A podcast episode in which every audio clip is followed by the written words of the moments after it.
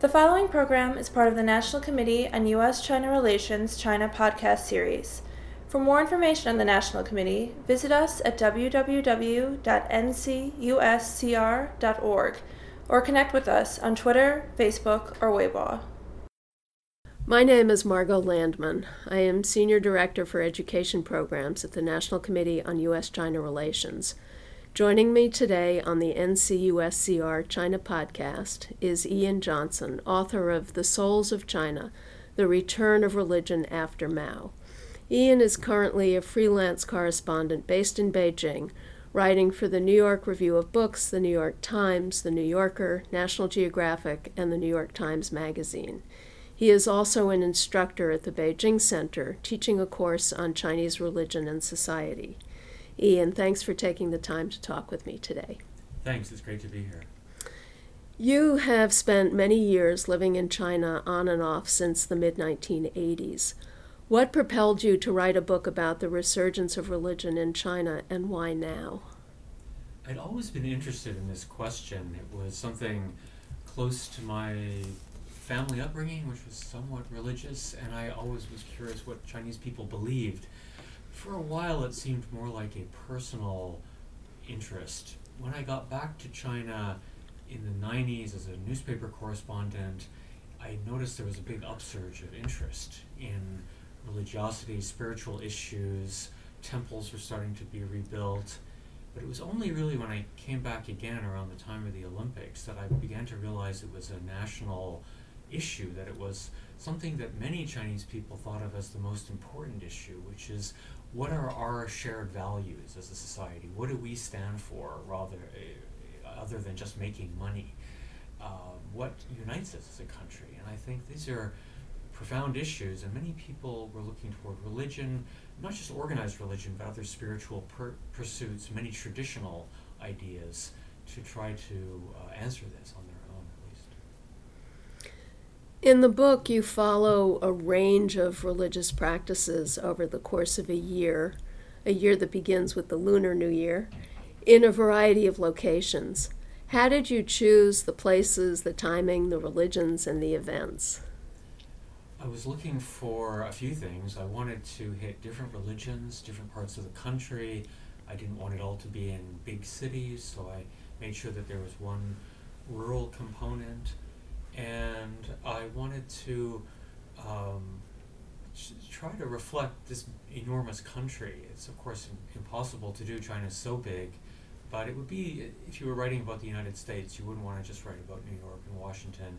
You'd want to go to Texas and Kansas and some other places like that. So I tried to do that. So is Chengdu Texas or Kansas? Uh, it's more like California in some ways because it's sort of this hippie haven or something. You clearly grew very close to some of the people whose stories you tell over the course of the book, and it was more than the year that you describe. You've gone back many times, it would appear, to these various places. Why do you think that they trusted you with some very personal reflections? And why did they want to share their experiences with you and through you, your readership? Because you made it clear that you were writing a book. Yeah.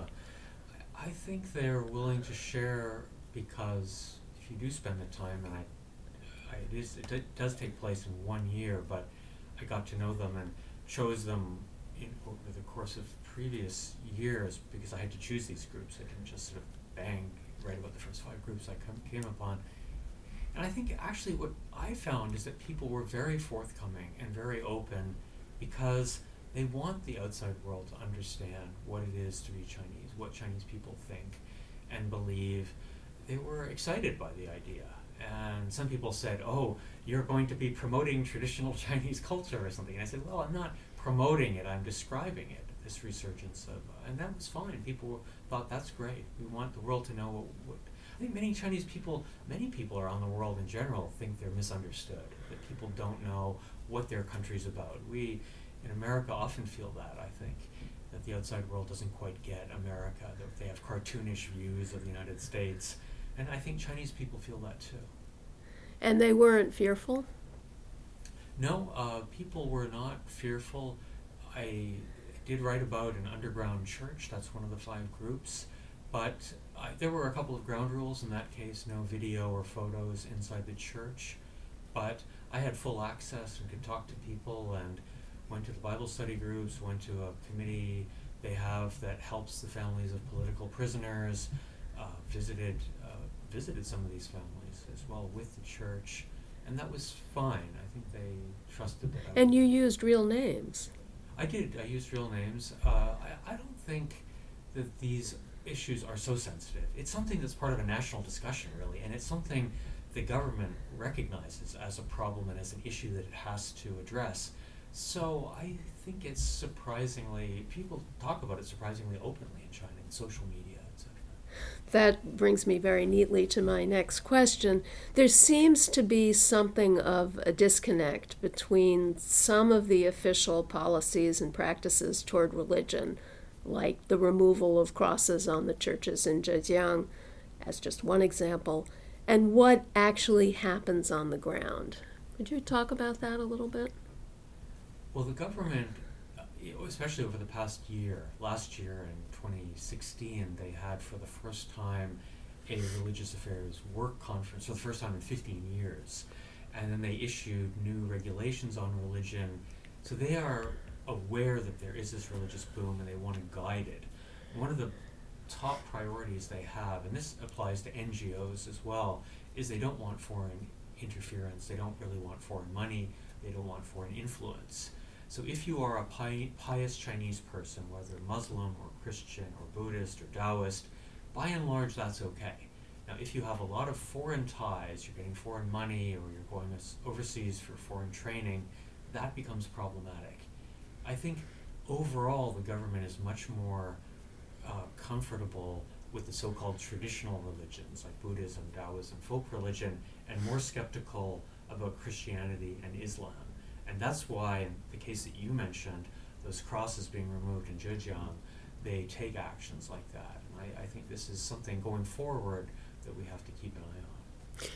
So, when they're taking the crosses down, it certainly sends a message that they're not approving of something, but they're not actually closing the churches, or are they? No, that's an important distinction. They took the crosses off the steeples and off the tops of the buildings where, where the churches were, but they didn't close any of the churches. They demolished one church, but 1,500 churches had their crosses removed.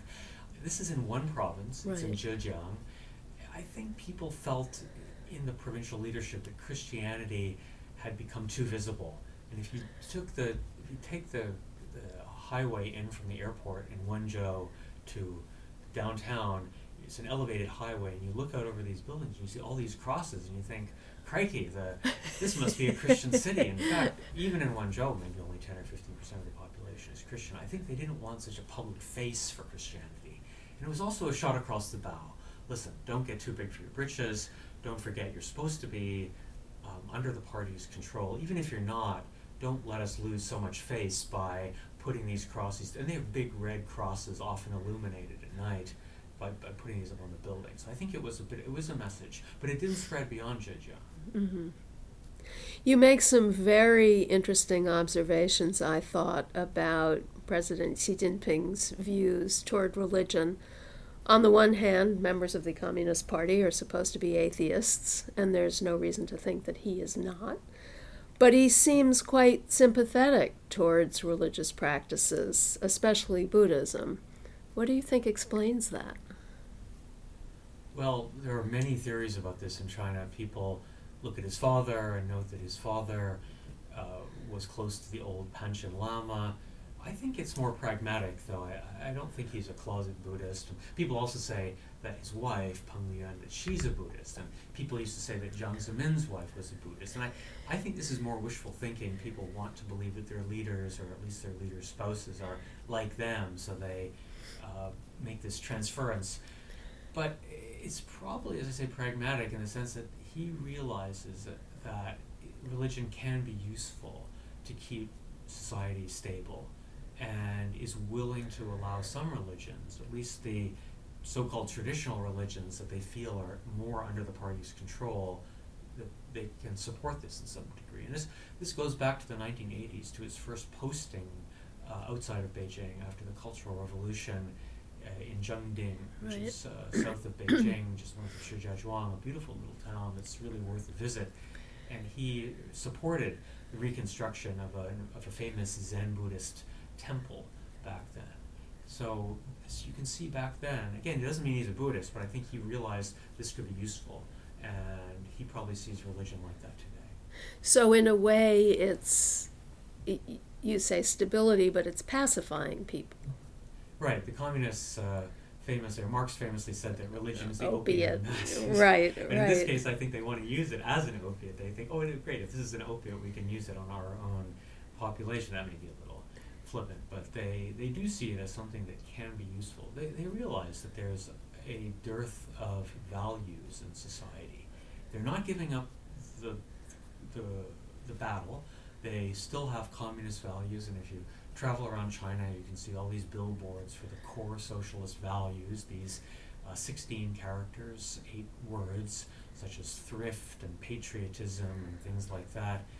But they also realize that traditional values can help out a lot, such as filial piety, um, respect for elders, well, that is kind of like filial piety, but other ideas like that. Well, you talk a lot in a variety of ways about morality. How does, if it does, or how do the religions in China promote morality? Well, I, it, I think they promote morality in different ways. The main thing, though, that I think they promote is community, a sense of community. That people are looking for this. Don't forget, not too long ago, the vast majority of Chinese people lived in the village. And even when they lived in cities, they lived in these communist work units, the Danwei unit. Right. So people lived almost in villages inside the city where you lived next to the people you worked with and there was maybe clinics that you shared and so on, schools. This has all disappeared as people move into the cities, the danwei system's broken down, people feel disoriented. And religion can provide some kind of guideposts. Um, but of course, all religions do have a, a more moralistic component as well. Don't steal, don't kill, etc. I- There's this overall feeling in Chinese society that there are no minimum moral standards. This term in Chinese, sometimes translated as bottom line, di xian, I think it's better thought of as minimum moral standards. People just feel that anything goes in society, and they feel cast adrift. And so, religions or religious groups or spiritual groups can provide some kind of structure and a better a message. Do you see a challenge then, or a potential challenge in religious devotion? Should the government feel challenged or threatened? And if the answer is yes, then how do you think the authorities will deal with religion and its adherents over the next five or ten years?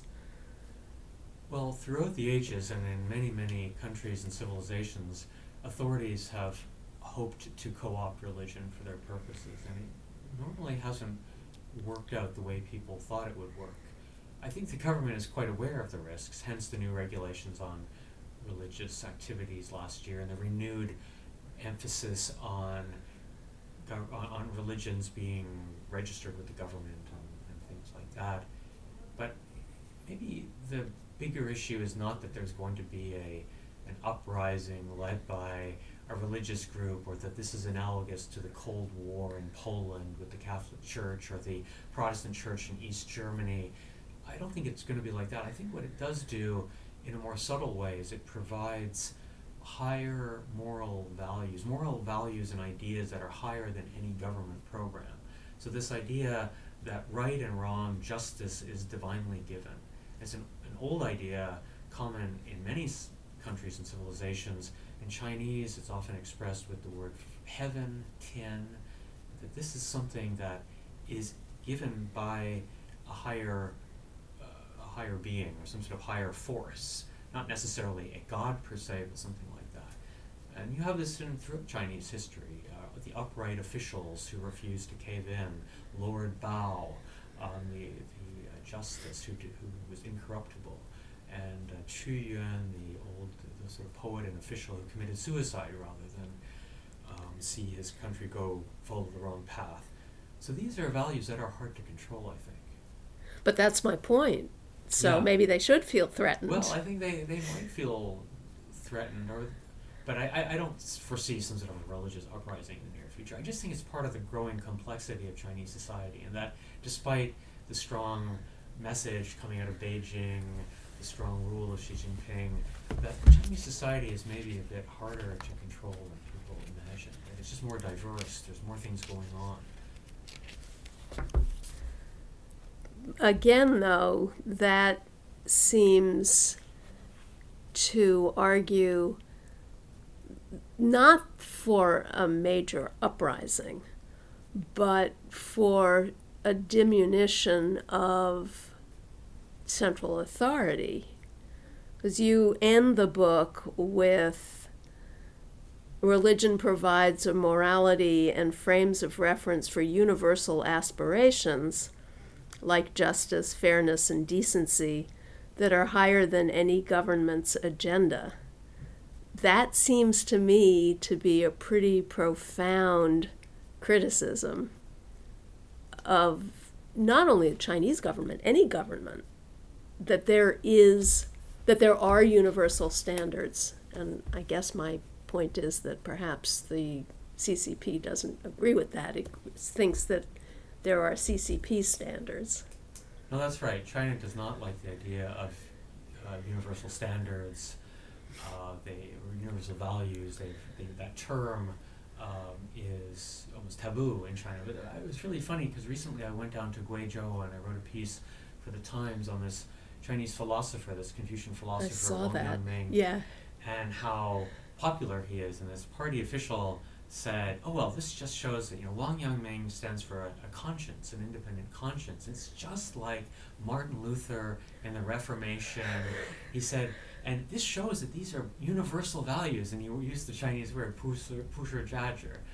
And I was like, are you sure you want to say that? In fact, I didn't quote him saying that in the article because I didn't want to really get him in trouble. I think he was a bit silly in a way.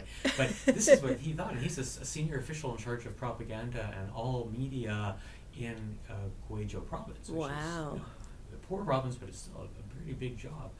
Uh, so you can see that people, even though you're not supposed to think that, people Im- implicitly realize that these are universal aspirations. So we'll see what happens. All right. And on that note, unfortunately, we've come to the end of our time. Thank you very much for talking with me today. well, thanks very much for having me.